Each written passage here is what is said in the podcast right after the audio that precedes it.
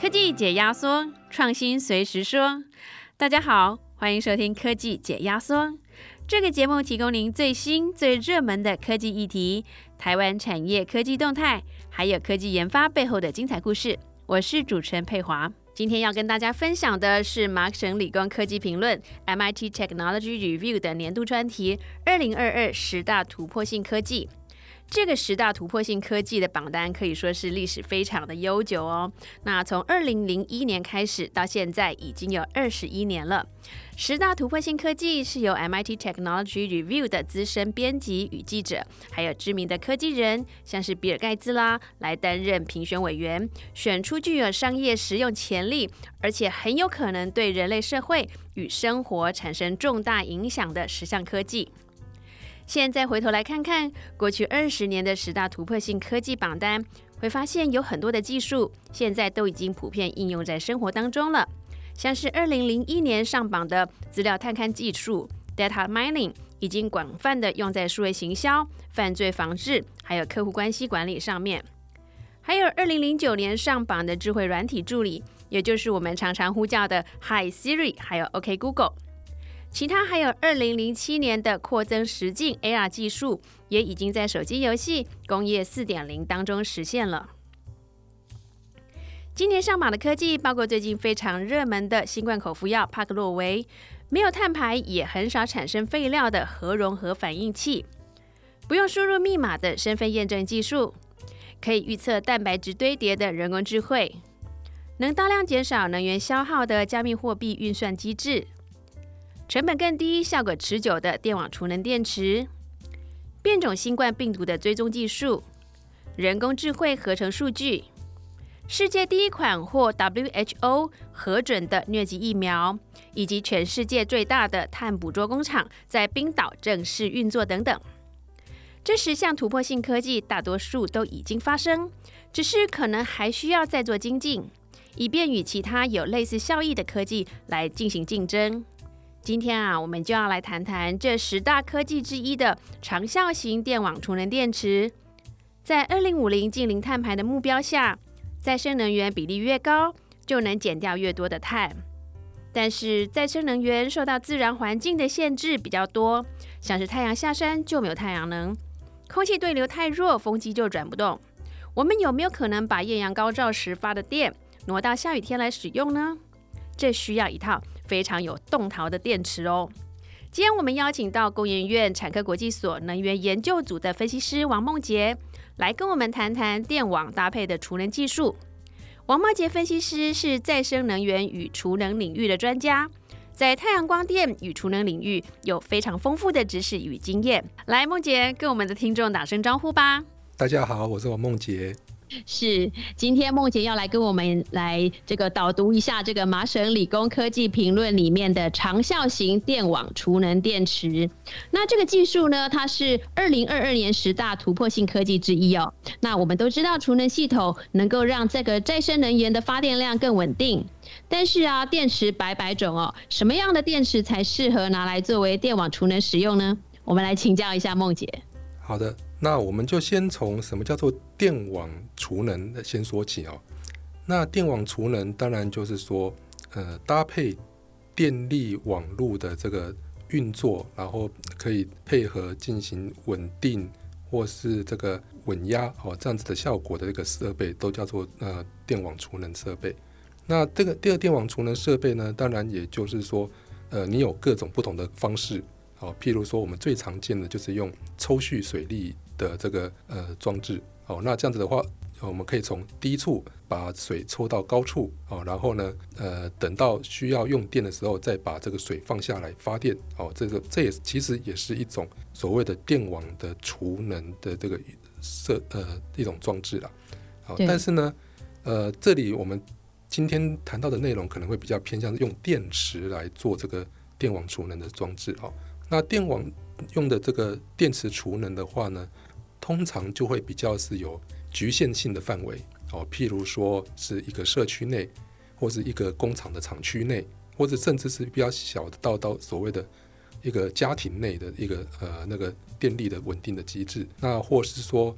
呃，它会应用的会是比较是偏向说这个短时效的啊，比如说呃，我们做这个呃那个辅助服务啊，或者是说是一些稳太再生能源的稳定的稳压哦这样的效果，那可能都是一种短时效的这种储能装置。那这一种装置呢，通常就是电池的储能使用的一个那个范畴。至于说今天的题目又讲到所谓的长效型的电网储能。这这我们就要谈到什么叫长效型跟短效型哦。呃，基本上我们就会从所谓的电池的放电时间来那个做一个评估。那电池放电时间，当然这个是长是短，这个其实也是个相对的一个呃形容词了。那依现在的标准来看的话呢？放电时间超过四个小时以上，就叫做长效型的这个储能哦。那大四个小时以内呢，基本上我们都还叫是短效短效型的哦。所以呢，现在大部分的这个呃电网用的储能市场，大概都只是以短效型为主。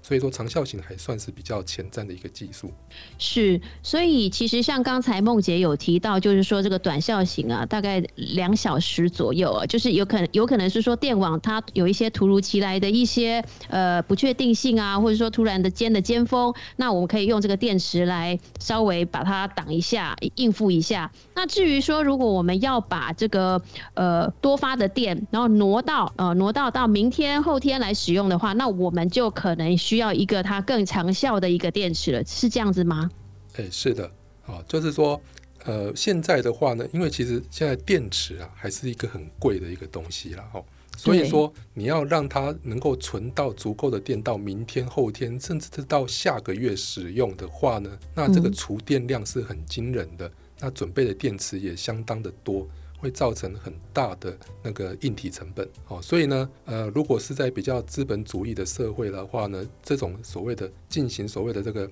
呃再生能源的电力，找譬如说从白天挪到晚上，或是说。对，挪到明天、后天到下个月这种做法的话呢，现在是呃在经济的能力上是相对比较呃困难的，所以说大部分都是以短为什么会说大概是以两个小时上下的这种短效型的应用为主。好，那但是呢，未来的话的确哦，因为我们知道说以太阳能为例好了。太阳能的话，一天发电的时间大概就是三到四个小时左右。那如果说以后我们要会朝向一些个所谓的自发自用型的社会的话，那我们当然就会说，那我们把白天的电把它整个存下来，然后晚上来使用。那这样子的话呢，我们也可以抵。很明确的把这个，不管是呃对于电网的电力的需求，或是说对于这个电费账单的这个减少，都有很大的帮助。嗯，是。那 MIT Technology Review 啊，它特别点名了这个新型的铁基电池。它这种 Iron Base 的电池啊，它具有成本低、储存电力久的特色。那我想请教梦杰，到底所谓的这个 Iron Base 电池，这个铁基电池是指什么电池呢？它是某一类电池的统称吗？OK，这个其实没有什么很明确的定义啦哦。那基本上，如果说你的不管是从电极材料，或是说是电解质的材料，是以铁的化合物或是铁当做是一个主要的元素的话呢，基本上我们都可以叫做铁基的电池技术了。哦，那当然，呃，以这个麻省理工科技评论里面点到的技术呢，会有呃所谓的铁溢流电池，还有铁空气电池。哦，那当然现在最主要。还是以这个铁呃溢流电池比较是呃有可能往这个长效型储能去发展的啊，哦，所以说溢流电池里面有铁基的溢流电池，空气电池也有铁基的空气电池。哦，那所以说我们也能很难讲讲说它是一种一类的这个那个电池的产品。哦，所以它也跟锂电池也是不一样，是不同种类的东西是吗？呃，如果说他提到的空气电池跟溢流电池的话呢，基本上跟锂电池也是有很大的差别。哦，那我们通常讲说锂电池的话呢，它就是把这个储存的能源呢是用这个电极材料来储存的。但是呢，呃，如果说是以液流电池来讲的话呢，它是靠的是电解液来储存的。哦，所以说这就是液流电池可能是比较大的优势在这边，就是说它的放电量啊，还有这个所谓的这个储存的电量呢，它其实是可以分开的。哦，那所以说你你准备的电解液越多，那你可以储存的电量就越大。哦，这个可能就是跟锂电池比起来是相对比较有优势的地方，而且呢，它可以往这个更长效呃更更长的时间去储存，就等于说看看你准备多少的电解液哦，你就可以存多少的这个电量。感觉有那种能量无限延伸的感觉哈。是，就是看对对对，就看你空间有多大，你有多大的这个那个呃储槽可以储存都可以。是，其实像这样子来说的话哈，像这个铁基电池啊，它的技术看起来也不是非常非常的尖端了哈。那根据这个麻省理工科技评论，它对这个铁基电池的描述啊，它的优势包括像是这个铁这个材料非常容易取得啊，价格很平实。那另外它也有提到说，它可以保存电力长达好几天。既然铁基电池这么好，为什么到今天才发现它的价值呢？好的，那这个我们还是要回归到市场机制啦。好，那刚才我们有一直提到。现在的储能的市场啊，呃，放电时间大概两个小时左右就差不多了哦，就已经可以满足市场的需求了哦。如果你要呃拉到三个小时、四个小时，虽然呃有几个案例，但是呢，这并不会占很多数。那个我们以液流电池来讲好了，液流电池的这个呃技术的这个基本哈，就大概就是做完一个系统，大概就是以四个小时。啊，当做基础的这个放电时间，所以说任何的一个设备呢，大概就是说，呃，它都是朝着四个小时以上的这个应用去思考了。哦，所以当然就第一个就是目前市场需求还没有到液流电池可能比较容易切入的一个机会。那第二个啊，当然我们会从这个美国的角度来看，因为毕竟 MIT 是这个美国的呃机构嘛。哦，那美国的话，其实它在这个储能电池的这个这部分的发展呢，其实我们可以发现到说，在锂电池这一部分，这个它的这个产业能量呢，可能会跟韩国或是大陆无法竞争了。它必须也要思考一个不用跟韩国、中国大陆呃直接竞争的一个那个技术项目哦。所以说，液流电池哦，可能相对是呃锂电池以外比较接近商用化的一个项目哦。所以他们会往这个方向去走。那液流电池又分很多种。呃，有所谓的钒液流电池，哦，有所谓的新秀液流电池，啊，甚至还有呃，我们今天提到的铁基的一流电池。那为什么要选择铁基一流电池？那刚才您有提到嘛，铁当然是一个很好取得的一个原料。那为什么特别要强调这个很好取得的原料？哦，最主要就是钒。哦，现在大概呃，全球做一流电池的话呢，百分之六十的公司啊，都是使用钒当做是他们的主原料啊。但是呢，钒的产地大概集中在呃，像俄罗斯，在中国大陆。或者南非这些国家，而且呢，都这些国家都刚好最近跟美国都是比较有比较敏感的一些的国家了哈，所以说，对，就变成说，从这个国家战略角度来看，他们避免说他们投资的技术呢，到最后需要仰赖俄罗斯或中国大陆的矿源料源的话。他可能会选择铁基这一种哦，比较能够随处取得的这种这个原料，当做这个技术选项，是一种战略安全的考量。是是，那特斯拉啊，因为我我我在看了一些报道啊，就说特斯拉它在二零二一年宣布它的部分车款要改用这个磷酸铁锂电池。刚才梦洁也有提到，就是说这个铁基电池啊，它是指的是一些它的电极上有材料采用到这个铁元素的一个电池。那我就很好奇，说到底这个磷酸铁锂电池到底是锂电池还是铁基电池呢？我认为这个磷酸铁锂电池算是锂电池了。哦，那比较比较跟呃我们今天提到的铁基电池比较没有很直接的关系了。呃，当然了，这个铁基电池哦，比如说一流电池或是这个空气电池，有没有可能用到车辆上？目前是比较不可能了。哦，以一流电池来讲的话，一流电池你必须要维持这个。电解液的流动哦，才能够做这个呃充放电的那个呃运作。那这个维维持这个电解液的流动的话呢，其实它需要有 pump 在里面。那您您就知道说，现在的如果是一般的电动车使用的电池，它其实不需要有 pump 这样子的这个这个零组件了。哦，所以说呃，如果说这一种长效型的电池，不管是从体积上，或是说是这个基础的这个元件架构上呢，基本上是比较不会是跟那个电动车用的锂电池有一个竞争的关系。至少呃，短时间是这样子的。它就只能乖乖的待在固定的地方。对，来运转使用这样子是，好像有一类的这个储能系统是被称之为叫做定制型的储能。我有看过像呃产科国际所有提出一些报告啊，有探讨过一些定制型储能的市场。那不知道说在这个定制型储能的市场又是一个什么样的定义？它相对于电动车三 C 产品这种会移动的储能系统，是不是跟它是一种相对的一个概念呢？从一开始啊。在讲的这个主题一直都围绕在定制型储能，好，那是，但是我可以在这边再重新再把定制型储能这一件事情讲清楚哈。基本上，呃，我们就先不要讲说是这个电呃储能了哦，我们先讲电池好了。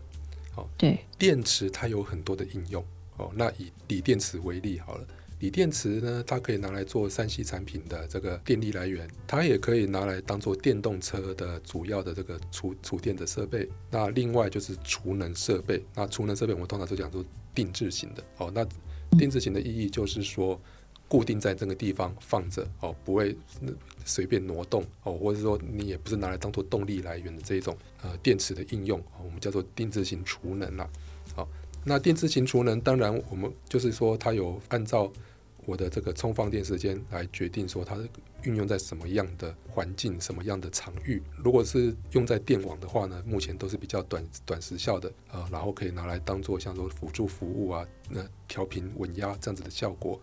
那如果说你搭配再生能源的话呢，你可能就可以做所谓的尖峰转移啊，譬如说我把这个白天的发发的电呢，好把它存到晚上来使用，甚至是说我把呃晚上的这个电存下来到白天来使用哦，这这一种不呃，不管是发电的尖峰或是用电的尖峰，做一个转移哦，这个就也是呃所谓的定制型储能的一个功能。那台湾有没有这种长时效储能的案例呢？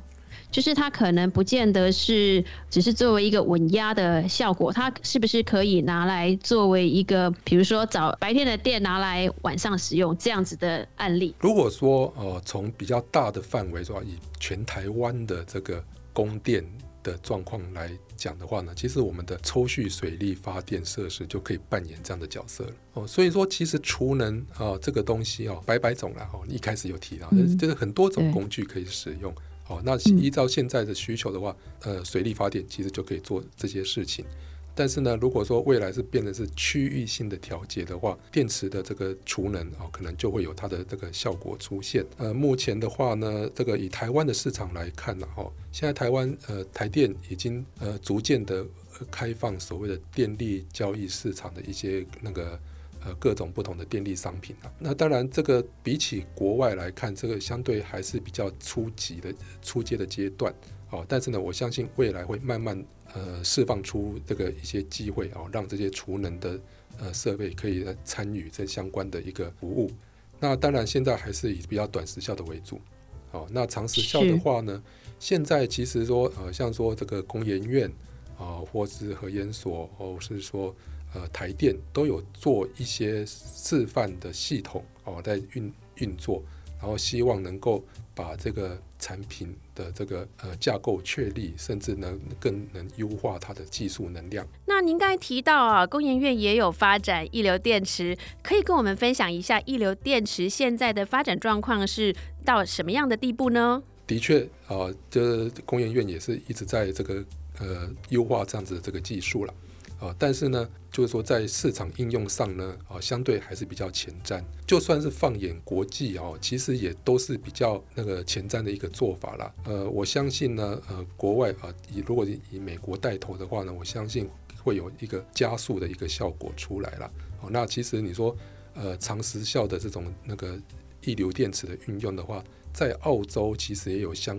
呃相关的机会了。哦，澳洲的话呢，它其实呃有这个一些做像说做新秀溢流电池的公司呢，其实它就已经做一种比较中小型的系统哦，能够让一些独栋建物哦来做一些这个呃储能的一个那个运用哦。那当然这样子的话呢，它一样的就是说它可以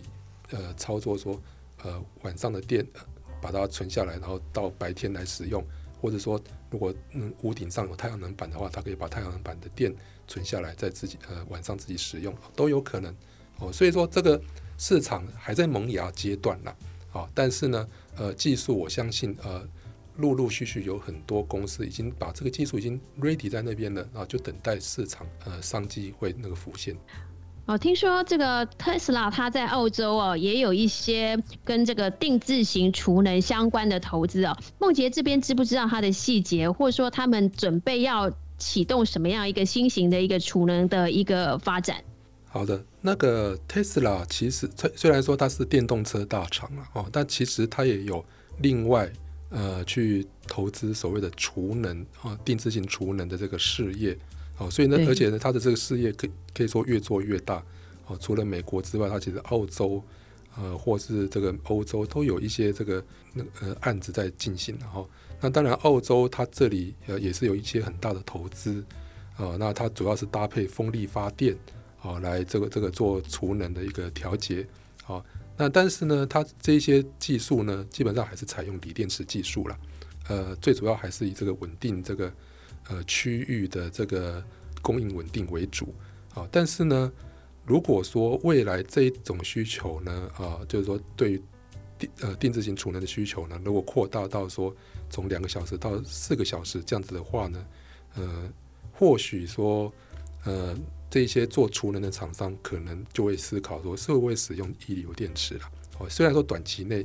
呃还是以这个锂电池为主，但是未来呃不排除有这样的机会。好，那梦杰的意思是说，虽然说一流电池现在是目前的商机看起来是呃比较小，可是未来如果说它储能的这个时间能够增加，而且呢它的这个技术呢能够在更大的进展，那相信呢这个市场还是非常的有机会。那竞争者所有的业者呢一起投入来把饼做大的话，那这个市场是非常的有希望的，是这样子吗？梦杰是的，是今天非常感谢梦杰带给我们这么多电网储能电池的知识啊。让我们认识了许多不同的电池以及它们适合应用的这个领域。那再次谢谢梦杰，好，谢谢大家。在近零碳排的趋势下，电气化是重要的解方之一。但当我们用电力来取代化石燃料之后啊，那电力的需求必定会增加。这时候如果能用电池把多发的绿电存起来，就更能满足我们对电力的需求，同时也享受零碳的永续环境。